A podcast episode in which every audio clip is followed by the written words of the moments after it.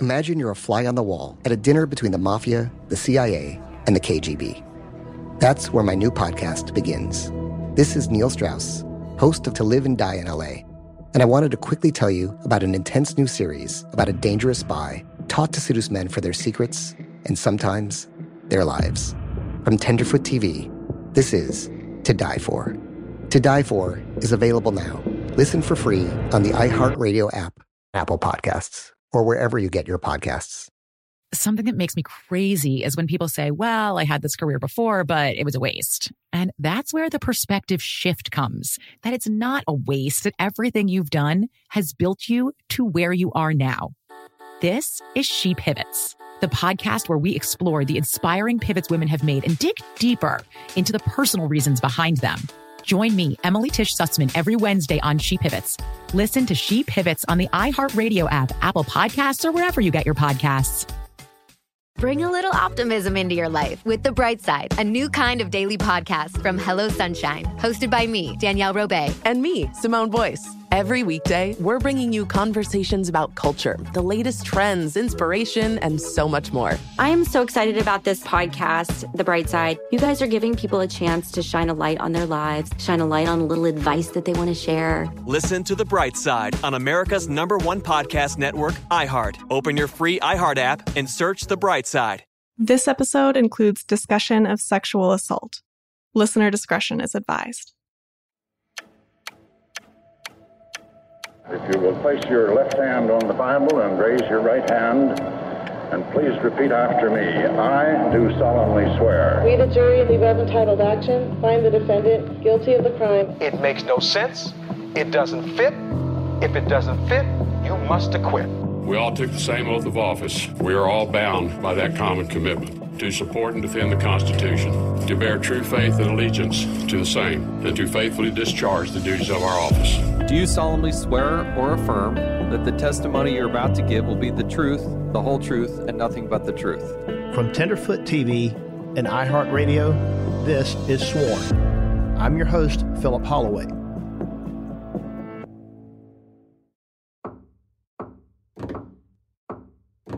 The reason why we have free public education is because we want to create productive citizens. We want to teach children how to contribute to the communities. We also want to teach them about how to manage conflict. We are trying to keep our society going. So, the way that a system provides education to its children is symbolic of what it expects from its children.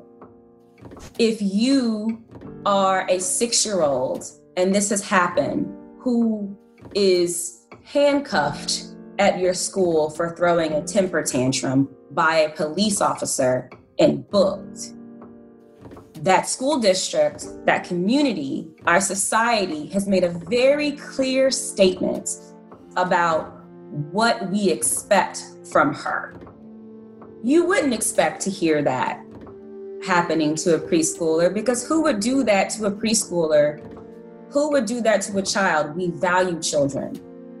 We recognize what our time and energy invested in them will mean. But that isn't nearly always the case with Black children.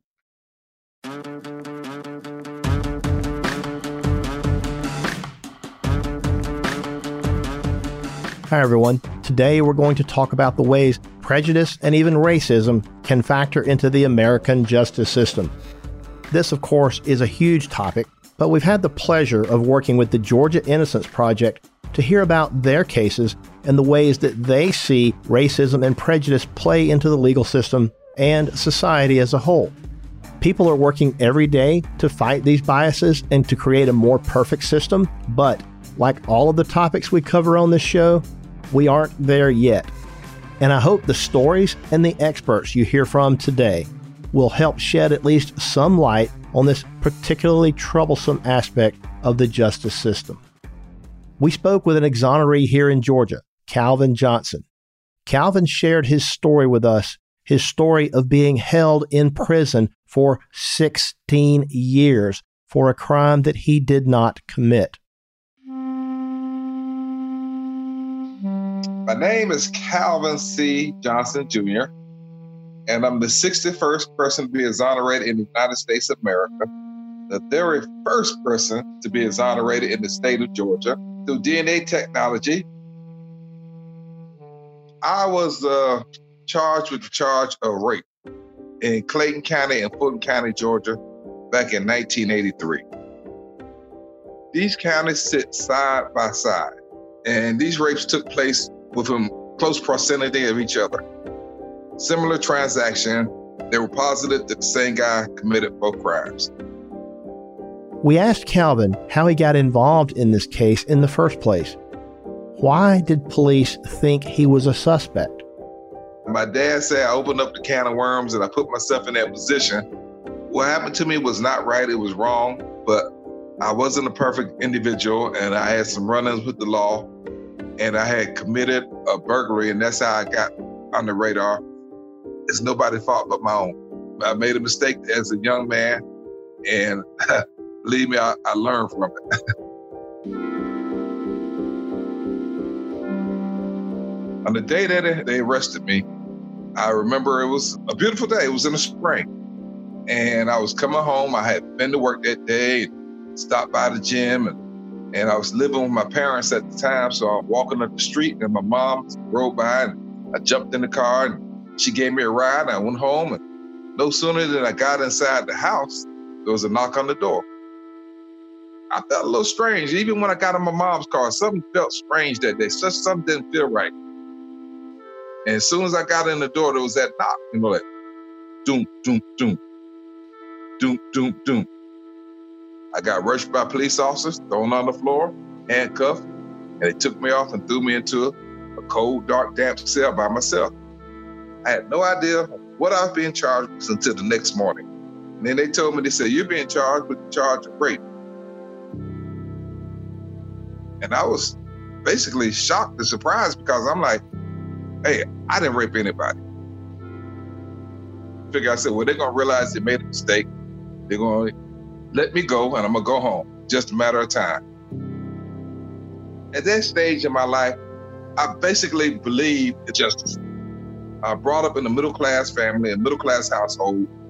My father used to be, uh, he was a first black state senator in Ohio, He's also a lawyer. My mother worked at a college. You know, I thought, hey, you know, that everything was gonna be just fine. But it didn't happen like that. They put me in a live lineup person picked out somebody else, signed an affidavit to that effect. So I'm thinking, wow, okay, hey, I'm going home now. I mean, I got all the signed, but no, they still didn't let me go. So then they had another person that came in. It was after they had several people, and this last person supposedly picked me out. It seemed some kind of strange, in my opinion. They went ahead and took me to trial in uh, Clayton County. And first of all, we had a preliminary hearing. That's when they asked questions. My lawyer asked questions like, you know, how was Mr. Johnson identified? The lady who was the victim, she said that, well, he was identified from photographs. He asked, well, what kind of photographs? Were they color? Were they black and white? And she said that they were color. So later on, the police officer came in, asked him, said, well, did you show the victim a series of photographs for identification purposes? And he said, yes. He said, do you have those with you today? Can we see them? And he pulled out a series of black and white photos. I'm like, wow. I'm sitting there shaking my head saying, okay, I know they're gonna let me go now. They're gonna realize they made a mistake, but it didn't, it didn't happen. I was wearing a full beard back then. She didn't say anything about a mustache. I had a mustache here since I was a teenager what's going on here? This is back in 1983. In 1983, they weren't using DNA technology. So the blood sample came back O positive. I believe that's that's the most common blood type there is. You might be O positive, and guess what? They say you're guilty because you're O positive. But the hair samples came back and they did not match me. They matched somebody of African uh, American ancestry, but they did not match Calvin C. Johnson Jr. So I'm like, hey, I'm all over again, like, whoa, I'm going home now. I mean, I get all excited. But they still don't let me go. They indict me. Now it's coming time to go through the jury selection. They had maybe three blacks uh, that they could have selected, give or take a little. But of course, all of them were struck. So I ended up with an all white jury and the victim was white, and I'm a black man. What are my odds? What are the chances? And I tell people all the time if it had been an all Chinese jury and it would have been a Chinese victim, or all Mexican jury and a Mexican victim, what are the odds? The odds are totally stacked against you. Striking jurors because of the color of their skin or any protected attributes like gender or race is a huge problem and a big example of the ways that bias and prejudice can creep into the criminal justice system. Everyone is entitled to a trial in front of a jury of their peers, and it must be a fair and impartial jury. The concept of peers means that you need to account for diversity. There are now methods in place. A type of check called a Batson challenge that can prevent a biased jury like the one Calvin had. And we'll go more into that later in the episode. They didn't listen to anything. It was an emotional thing. You go to court, you get in there, I have all this evidence pointing toward my innocence. I have alibi testimony because I was at home with my parents. My employer comes and he shows my employee ID and testify that I had a full beard. Fact after fact after fact was brought out. But it didn't make any difference because it's that, that one dramatic moment when it says the person that committed the crime in this courtroom today. And if so, can you point that person out? And of course, they turn around, got a tear coming down their cheek, and they point directly at me and say, He's the one. And the jury found me guilty. I was sentenced to life, life in the Georgia penitentiary. Then a year later, I did go back to court again for the Fulton County case. Because remember, I said there were two cases. And in Fulton County, it was exact similar case. And I got on the stand and, and brought up my character and everything. And they brought up the fact that I already was convicted. And so the odds were totally against me now. But there was so much evidence pointing toward my innocence. This jury here which had a makeup of seven blacks and five whites, came back with a not guilty verdict. But even though they came back with a not guilty verdict, I'm still in prison for Clayton County. For this case, I spoke with Molly Parmer, a lawyer and board member for the Georgia Innocence Project. She's familiar with Calvin's case and can speak to the ways she sees bias and racism play out from a legal perspective throughout the justice system and in Calvin's case in particular.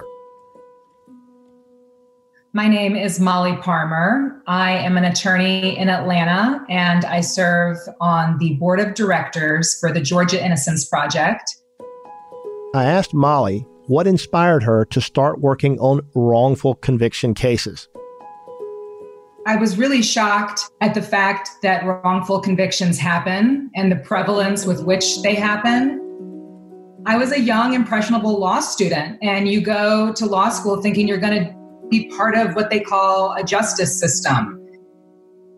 I ended up going into what's essentially at the time a small, cramped basement office with a bare bones staff and hardly any resources. And we were tasked with identifying and communicating with potentially wrongfully imprisoned men and women in this the criminal justice system here in Georgia and in Alabama at the time. We covered both states. I think it was pretty harrowing to realize how many potentially wrongfully imprisoned men and women are behind bars the estimates are, are somewhere between 3% and 5% of all people who are incarcerated are wrongfully imprisoned. I think the system operates from a history of structural racism. Well, we see these racial disparities in the system, but they're all a product of this legacy of racial injustice that essentially started with slavery and this idea of a racial hierarchy. There was a belief that Black people essentially were inferior and they benefited from slavery even after the, the formal abolition of slavery, this thought persisted into convict leasing and this idea of African Americans being presumed dangerous, being presumed to be criminals. And so, what we see now in our current legal system is that the idea of the burden of proof or the presumption of innocence applies totally differently based on race. We see that people of color, in particular African American men, are presumed guilty. They're presumed to be criminals from the time they're children. We see disproportionate stops, frisks, arrests, we see in sentencing that these men are sentenced to far longer in prison than are their white counterparts convicted of the same crimes. And I think the way that we over incarcerate disproportionately affects communities of color as well. There's a huge collateral effect to communities, and that can't be discounted either. And when it comes down to exonerations, roughly 13% of the US population is Black. Roughly 40% of the prison population is Black. And almost 60% of all DNA exonerees are Black. I think that Calvin Johnson's case is a great example. And what we saw in his case is something that we see far too often Essentially, it's a case of eyewitness misidentification, something that we see, I think, in about 70% of DNA exonerations. But of those 70%, 41% involve cross racial identification. And Calvin's case is a prime example of this. We looked at eyewitness testimony and the problems with cross racial identification in the last episode. And Molly is right. It is one of the most common attributes in wrongful conviction cases everywhere. Calvin was considered the suspect, the prime suspect. And I think what we saw in his case was devaluation of human life. It, it, was a rush to judgment. And we see that with individuals of color on a level that we don't see with white people in America there's a quickness with which he was identified and the finger was pointed at him and, and he was going to go down for these crimes despite a patchwork of partial identifications. Similar to Calvin's case, in Louisiana, 30 of their exonerees had trials of less than one day. So we see an incredible swiftness in convicting young men of color the brevity of that kind of procedure shows just how careless we are. And I think what it shows is that a lot of these men, when you really think about it, it's not as simple as they're targeted because they're black. They're, they're targeted because we don't care who the actual perpetrator is because he's black. We as a society have not moved away from this idea that inherently, if you're African American, you're dangerous. And so a suspect standing before a jury or a judge who's African American almost satisfies this inherent bias and allows us to render a verdict.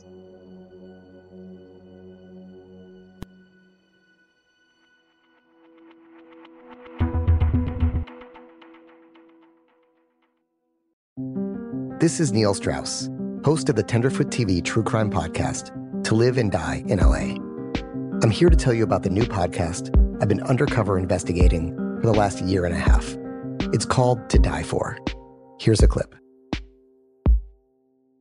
All these girls were sent out into the world and they were told try to meet important men, try to attach yourself to important men. The voice you're hearing is a Russian model agent telling me about spies sent out to seduce men with political power.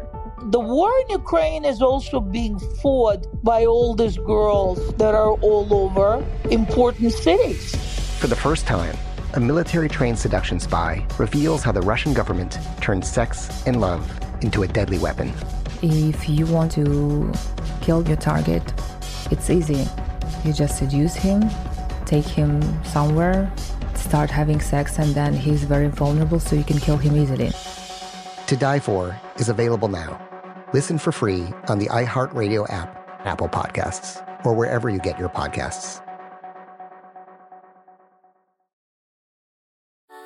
Mother's Day is right around the corner, and in true She Pivots fashion, we're highlighting moms who've dedicated their lives and their pivots to supporting mothers.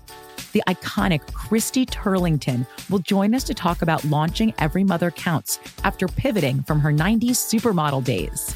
And later, the co CEOs of Baby to Baby will share how they're addressing the needs for millions of babies and moms. So tune in and subscribe to She Pivots. New episodes out every Wednesday. Listen to She Pivots on the iHeartRadio app, Apple Podcasts, or wherever you get your podcasts. I'm Tamika D. Mallory. And it's your boy, Mysonne, the General. And we are your host of TMI.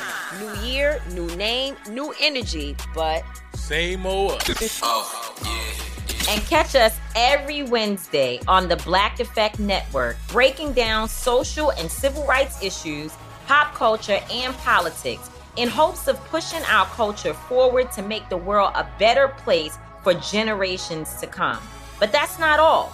We will also have special guests to add their thoughts on the topics, as well as break down different political issues with local activists in their community.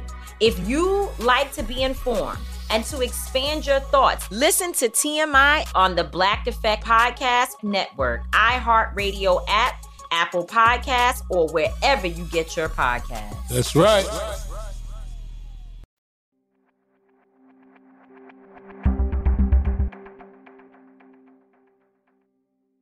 I asked Calvin about the impacts of his conviction on him and on his community.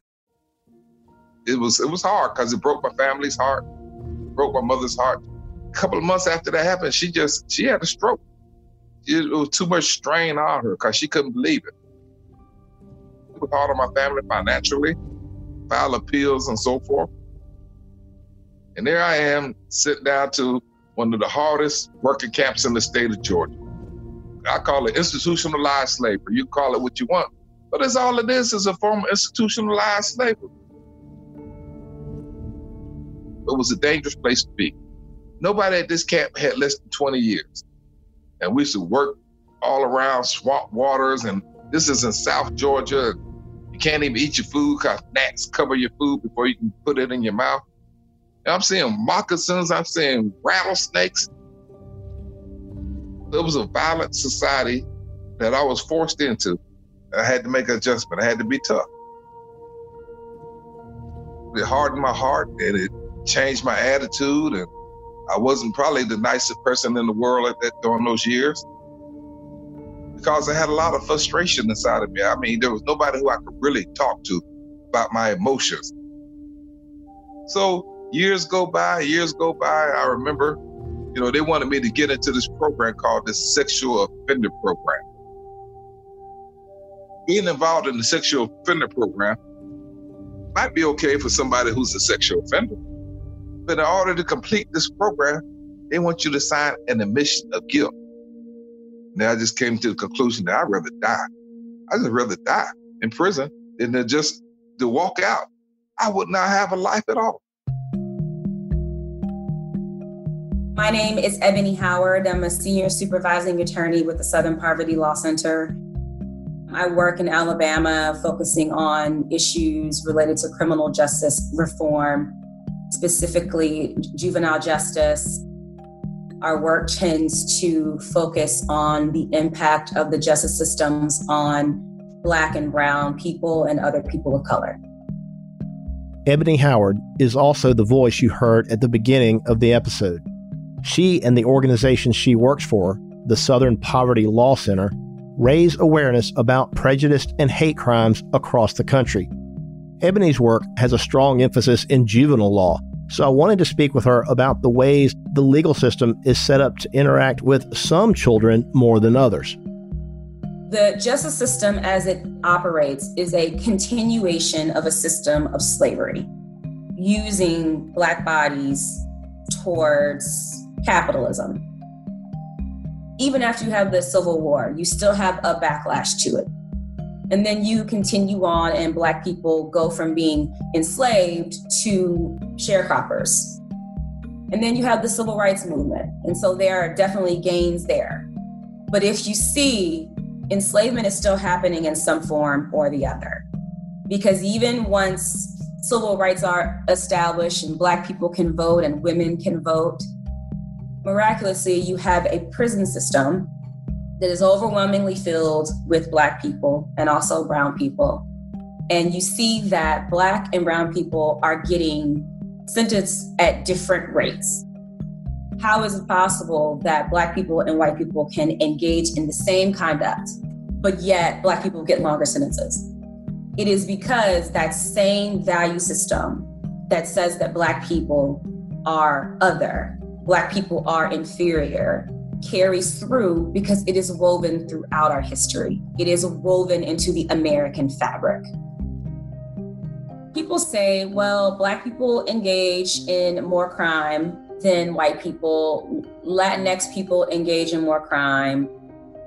The answer is that Black and Latinx people are targeted far more than white people. We see that over and over again. We see that with stop and frisk. We see that with the charging practices of district attorneys.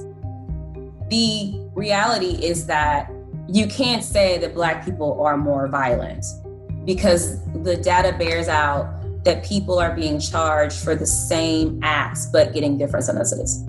And the same thing with our education systems. Why is it that when you look at the presence of police officers in mostly white schools or integrated schools, you see that the officer just kind of stays tucked in the back and you don't really see him or her. But in mostly black schools, the officers are there to police students themselves, not protect them, but to police them. That is because when the establishment looks at black children, when the establishment looks at black adolescents, they don't see children they don't see teenagers, they see criminals. And so we train throughout this education system for incarceration. I asked Ebony to explain this idea called the school to prison pipeline and what it means to be exposed to the justice system at a young age. I have met children in high school who were arrested and maced and booked for getting into a fight at school. Years later, I encountered that same kid at like age 17 in a adult jail. I see the pipeline. I see how it moves and I see how the way that this system is run, the way that the values that it's based on directly impacts Black people. I wish people knew what it means for people to be involved in the justice system.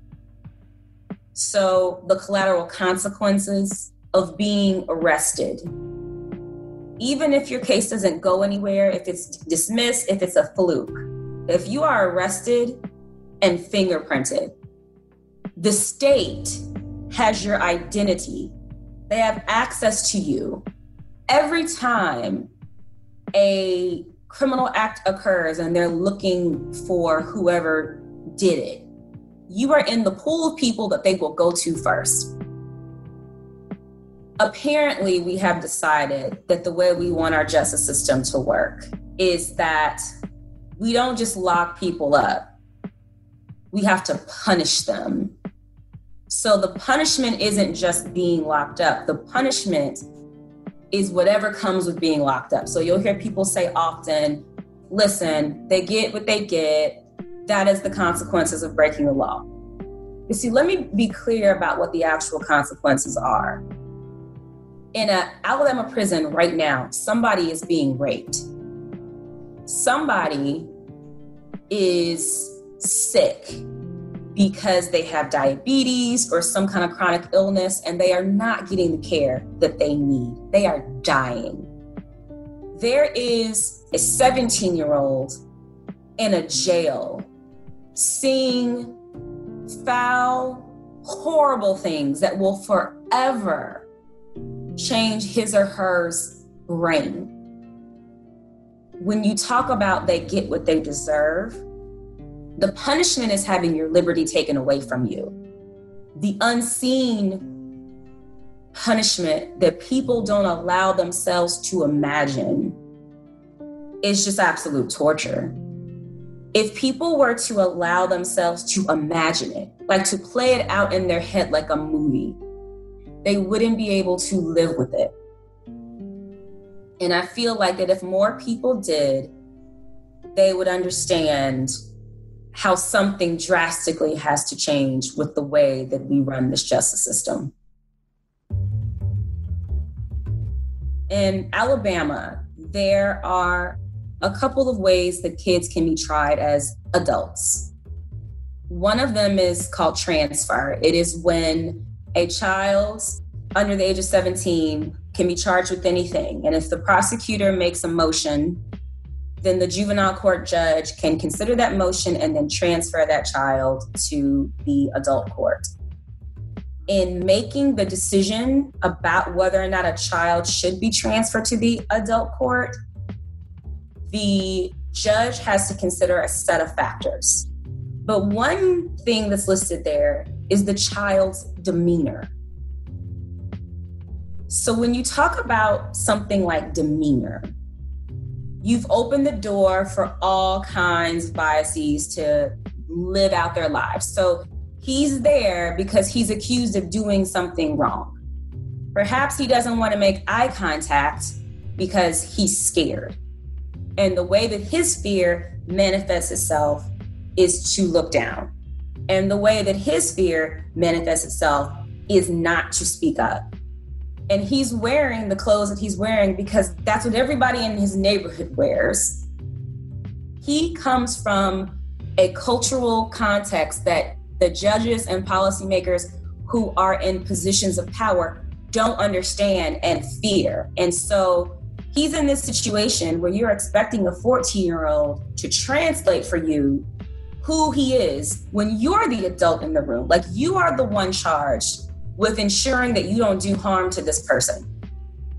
The people who are supposed to be thinking about how to best serve not just kids, but people who are involved in the justice system, people who are involved in social services systems, those people who are running those systems cannot get out of the ingrained racist biases to see people for people.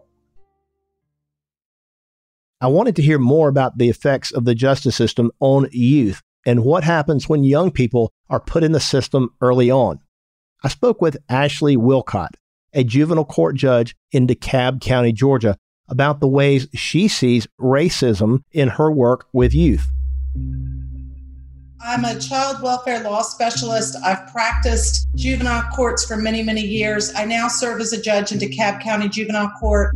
I do a lot of consulting and speaking nationwide a lot about the education behind our child welfare system. A lot don't understand it, aren't familiar with it. And so my goal is really often to educate about it. So I just want to share a few statistics to set the stage. So, as you all probably have heard or know, the United States has the world's highest incarceration rate in the world, right? Nobody's probably surprised to hear that. There's clear racial impact as a result of that. 70% approximately of Americans incarcerated are non white. Average American, I think it's one in 20 chance of ending up incarcerated. That's the average American. If you break it down into race, Latino was one in six rate of incarceration or chance of going to jail. African American was one in three. And then the white average was one in 23. Those numbers apply equally to youth who are tried as adults. The good news is juvenile incarceration rates have been declining. And from my perspective, with criminal justice reform, that's a good thing. So, for instance, between 1995 and 2010, the juvenile incarceration rate dropped by 41%. So, that's significant. But if you compare that to school discipline policies and what you see happening in the schools, that's going the other direction. So, for instance, since 2000, the number of school suspensions has increased by about 10%. So, you're seeing in schools that the discipline policies are increasing what happens to these kids and increases how these kids then touch the criminal justice system as a result of what's happened in school. As of 2015, and this was five years ago, and it's still true today, and it's it's staggering to me that this is true in our society, but it is. Black students are three times more likely to be suspended or expelled than white students. Especially when you take that into account with the fact that studies have shown kids who are suspended are more likely to either be held back a grade or to drop out of school. And when those things start happening, kids, they need to have purpose and be busy, start getting into more trouble, even if it's you know, just school pranks or something they think isn't that bad. They get arrested, they go to juvenile detention. It starts that process of ending up in the pipeline to prison. You know, the thing that I really see that bothers me is I'll just give an example. There's been a lot of shoplifting. I've seen a lot of shoplifting cases um, in the last, I don't know, year to two years. I really feel like when they get arrested, the way they've been treated at the mall as a group of kids is different if they're African American versus even if they are Asian or Caucasian, right? Like there's this whole approach to me that feels very, very different in terms of these are bad kids and we have to arrest them versus it's bad behavior that kids are engaging in. Thing that infuriates me the most, not the most, but pretty high up there, is when you see these little kids who have been through all kinds of trauma act out in a school environment and then you see them get tasered, or you see them actually getting arrested with the handcuffs, or you see them thrown to the ground and they're half my size. They've been through things you could never probably imagine. And as a result, we need to respond in a trauma informed way so that the response that they get can help them de escalate instead of escalating and ending up in the system.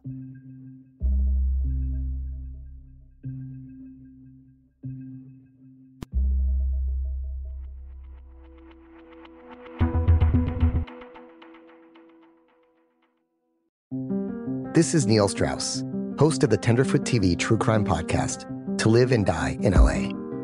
I'm here to tell you about the new podcast I've been undercover investigating for the last year and a half. It's called To Die For. Here's a clip. all these girls were sent out into the world and they were told try to meet important men try to attach yourself to important men The voice you're hearing is a Russian model agent telling me about spies sent out to seduce men with political power.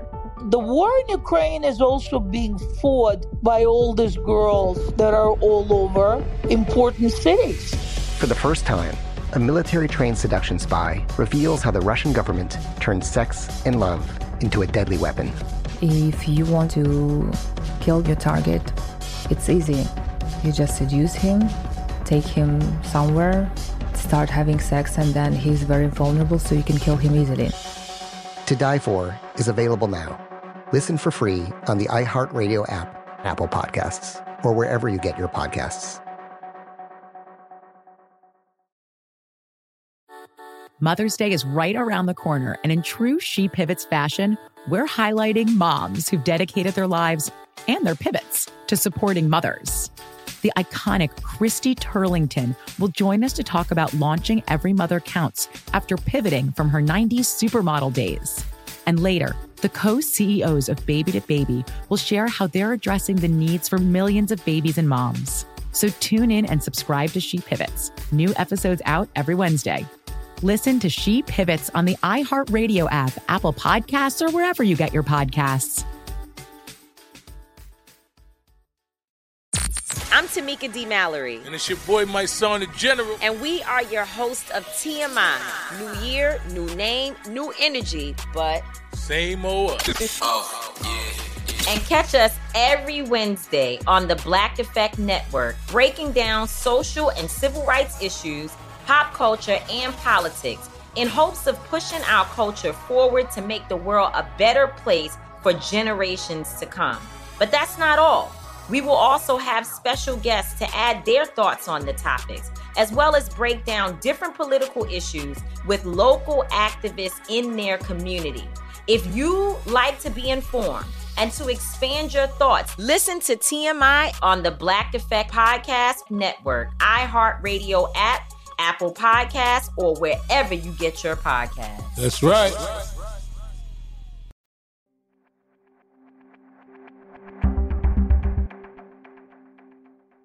Here's Calvin Johnson explaining how he finally found a path towards exoneration. I got to the point where I felt like I was just about to snap, like I was about to almost lose my mind, like a rubber band being stretched. And then later on, I heard about DNA technology. I said, DNA? What? Some guys have gotten out based on DNA technology. There was a guy that used to come into the prison named Jim Bonner. He was a prisoner legal counseling project. And I told him my situation. I said, You don't have to believe a word I said. He said, Let me just give you my transcript and you read it. He said, Man, this is the worst case of injustice that I've witnessed in my entire time of the legal profession. They didn't have a law to preserve evidence at that time. And they were actually going to destroy the evidence. And somebody, for whatever reason, changed their mind and they kept the evidence. So he filed an extraordinary motion for a new trial based on newly discovered evidence, which means that DNA technology didn't exist. And now this is a new technology that could possibly prove that I'm innocent. And if that's possible, I should be given a new trial.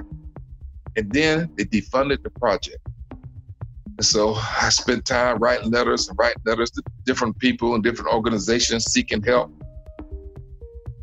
A friend that I grew up with when I was a child wrote me about the Innocence Project in New York City. And they looked at it and they said, wow, this is unique. Here we got one jury that gives one verdict, another jury that gives another verdict. It's like putting two rats in a cage and doing an experiment or something. The evidence was tested and they almost used all the evidence up. And it came back where it was inconclusive, basically. They were telling me, said, Mr. Johnson, you got a choice. You can just wait till technology gets better five, ten years from now and retest what's left because there's such a small amount. It's probably going to be used up. He said, but there's one other option. He says there's a guy in California named Dr. Blake, one of the best forensic scientists in the country and maybe in the world. And he said, we can send it to him, but the choice is yours. I said, send it to Dr. Blake. And he came back in November of 1998, showing that it was impossible that I could have committed a crime based on DNA technology.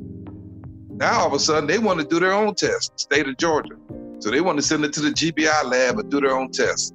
They do their own test, and guess what? The results come back the same. I mean, from the very beginning, I told them that that with God as my witness, that you know, one day the truth will come out. And in 1999, June 15th, the truth came out. I walked out of that prison a free man and began a new life. Started my life all over. And guess what? I got out and had to pay bills. I asked Calvin if he believed that racism and bias impacted his case and helped cause his wrongful conviction? I do. I do believe 100% that race had 100% to do with with me being arrested. District attorney, he was very powerful in his position in, in Clayton County at the time, and it's like they could care less about me as an individual. It's sad to say, but I think because I was black, I was looked down as being less less of a human being, and so they didn't care. Felt like a pawn on a, on a chess set being pushed around. And I said, how can people just take and devalue my life, play with my life like this? But he knew that in Clayton County, he could get a conviction. Clayton County was predominantly white. The victim was white. He knew there was no doubt, no matter what evidence I had, what showed that I that I didn't commit the crime, that he could get a conviction anyway. From there, it was just an uphill battle.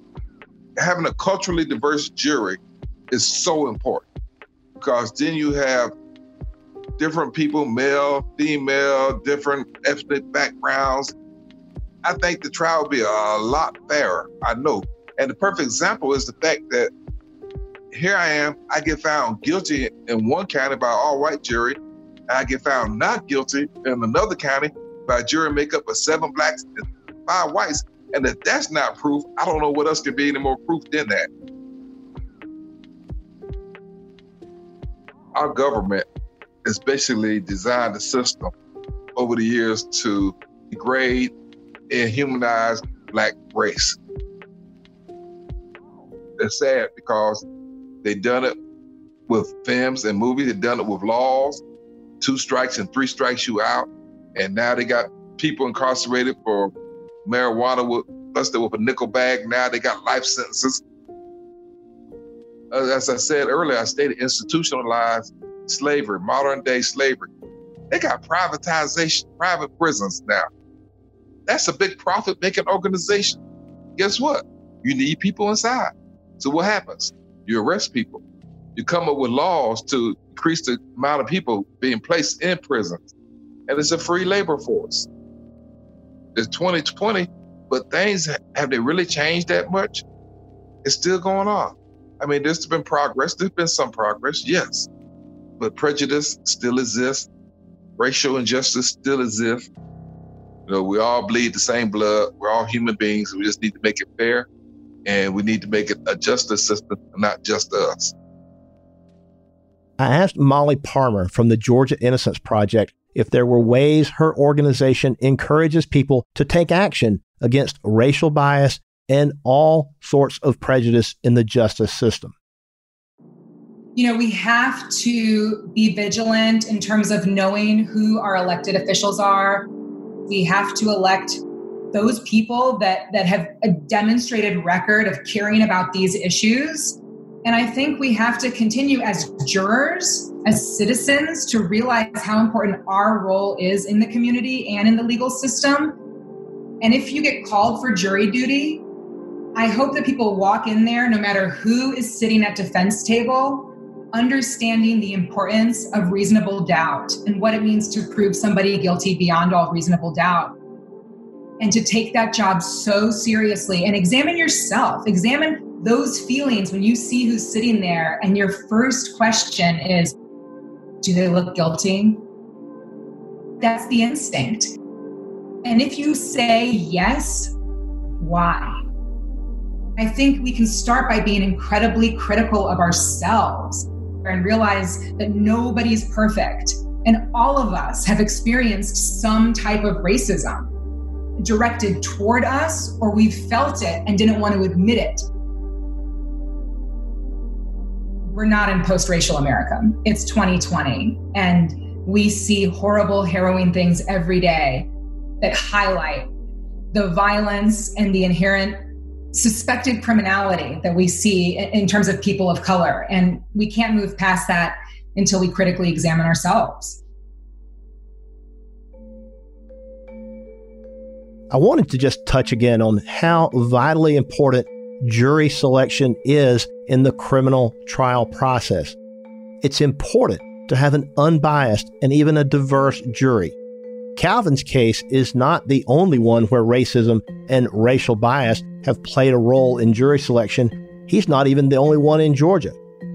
A man named Johnny Lee Gates from Columbus, Georgia, was recently released from jail after a trial all the way back from 1977, where he sat judged by an all white jury. The prosecutor in his case systematically struck every single black juror from the pool. In 1986, the United States Supreme Court decided the case of Batson versus Kentucky. The Batson case held that jurors could not be struck simply because of their race. This ruling came after both Johnny Lee Gates and Calvin Johnson's trials, but it is something all new lawyers now learn about in law school. It's so important to have a diverse jury with all kinds of backgrounds and life experiences to weigh in on these important matters of life and liberty. Whenever I have a trial, I keep an eye out for any biases that could come into play on either side for jury selection, and all lawyers should use Batson challenges to call into question strikes made by the other side when necessary. To speak to the school to prison pipeline, I just want to say that the legal system is like flypaper. Once you're in it, it's very hard to get out of it, no matter how hard you try. Recidivism, or people returning to the justice system over and over again, is very common. Complicated and difficult probation and parole requirements make it hard to stay out of the system all of these things have a huge impact on families and communities. We need a system that treats everyone fairly and doesn't over involve one group or another for any reason, including the color of their skin. I hope you take Molly's advice to heart and look at who your local elected officials are. They are the ones who can most directly change the way our system works next time on Sworn. You know, you're manipulated by people. It's even my parents. You know, my parents never believed I was actually innocent of the crime. People ask me, Do you forgive them? Of course I do. When you're manipulated by a power and a justice system that is supposed to be the last of the line, is supposed to be the true sense of justice, the true sense of what's going on, at least as close as we can get it, uh, I can forgive anybody that has been manipulated. I can't forgive those that did the manipulating. Sworn is a production of Tenderfoot TV and iHeartRadio. Our lead producer is Christina Dana. Executive producers are Payne Lindsay and Donald Albright for Tenderfoot TV, Matt Frederick and Alex Williams for iHeartRadio, and myself, Philip Holloway. Additional production by Trevor Young, Mason Lindsay, Mike Rooney, Jamie Albright, and Hallie Beadall. Original music and sound design by Makeup and Vanity Set. Our theme song is Blood in the Water by Layup. Show art and design is by Trevor Eiler. Editing by Christina Dana. Mixing and mastering by Mike Rooney and Cooper Skinner. Special thanks to the team at iHeartRadio. From UTA, Oren Rosenbaum and Grace Royer, Ryan Nord, and Matthew Papa from the Nord Group, Beck Media and Marketing, and Station 16. I'd also like to extend a very personal and special thanks to all of our contributors and guests who have helped to make all of these episodes possible. You can find Sworn on Facebook, Twitter, and Instagram at Sworn Podcast. And follow me, your host, Philip Holloway, on Twitter at Phil Holloway ESQ. Our website is swornpodcast.com, and you can check out other Tenderfoot TV podcasts at www.tenderfoot.tv. If you have questions or comments, you can email us at sworn at tenderfoot.tv or leave us a voicemail at 404 410 0441. As always, thanks for listening. I'm walking around, I see an armadillo, I almost jump out my boots because I've never seen an armadillo before in my life. Is it's, it's, it's running across in front of me, looking like a, a giant rat with an army helmet on or something. I'm like, what the heck is this? Imagine you're a fly on the wall at a dinner between the mafia, the CIA, and the KGB. That's where my new podcast begins. This is Neil Strauss, host of To Live and Die in LA, and I wanted to quickly tell you about an intense new series about a dangerous spy taught to seduce men for their secrets and sometimes their lives. From Tenderfoot TV, this is To Die For. To Die For is available now. Listen for free on the iHeartRadio app, Apple Podcasts, or wherever you get your podcasts. Something that makes me crazy is when people say, well, I had this career before, but it was a waste. And that's where the perspective shift comes that it's not a waste, that everything you've done has built you to where you are now. This is She Pivots, the podcast where we explore the inspiring pivots women have made and dig deeper into the personal reasons behind them. Join me, Emily Tisch Sussman, every Wednesday on She Pivots. Listen to She Pivots on the iHeartRadio app, Apple Podcasts, or wherever you get your podcasts. Bring a little optimism into your life with The Bright Side, a new kind of daily podcast from Hello Sunshine, hosted by me, Danielle Robay, and me, Simone Boyce. Every weekday, we're bringing you conversations about culture, the latest trends, inspiration, and so much more. I am so excited about this podcast, The Bright Side. You guys are giving people a chance to shine a light on their lives, shine a light on a little advice that they want to share. Listen to The Bright Side on America's number one podcast network, iHeart. Open your free iHeart app and search The Bright Side.